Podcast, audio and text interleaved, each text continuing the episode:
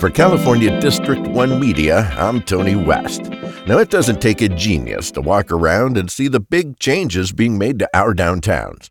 The rollback of indoor restaurant dining due to the out-of-control coronavirus has put all restaurants in a fight to survive. Thanks to the city's, county, and health department, it looks like this summer our businesses have a workable solution, though. The outdoor dining is a creative fix, and it has tons of community support. Our Nevada County looks darn near European with its festive patios and people feeling safe to come out again.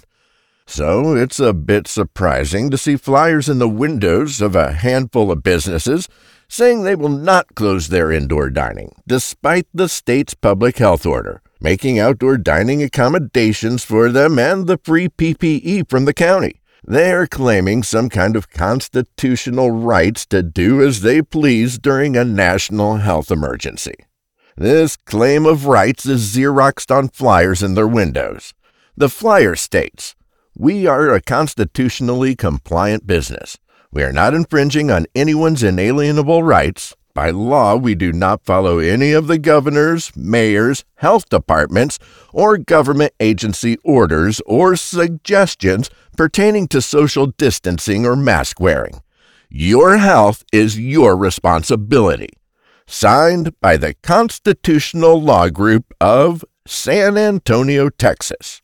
Turns out, this so-called law group's leader, Rick Martin, has never passed the bar and is not licensed to give legal advice in California or Texas. In fact, not one single lawyer included on Rick's website is licensed to practice law anywhere.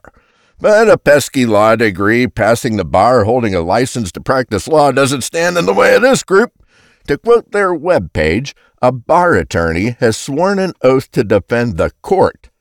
A constitutional assistance of counsel has made no such oath. Sounds legit. Giving unlicensed legal advice representing themselves as lawyers is probably illegal. So why are spokespersons for Texas lawyers going door-to-door to our local Nevada County businesses, trying to con them with misguided advice to risk the health of themselves and their customers? Now, there is no doubt that our small business owners are holding on for dear life. No one wants to see anyone lose their credibility, their business license, or, God forbid, their liquor license. But these so-called constitutional advisors are outright ignoring the Supreme Court's ruling of Jacobson versus Massachusetts, where the court ruled that when there is a public emergency, states can enact rules and laws to protect its citizens. This rule has been in place since 1905. It's nothing new. So we're left with a lot of questions. Who is encouraging these businesses to risk it all and die on the hill?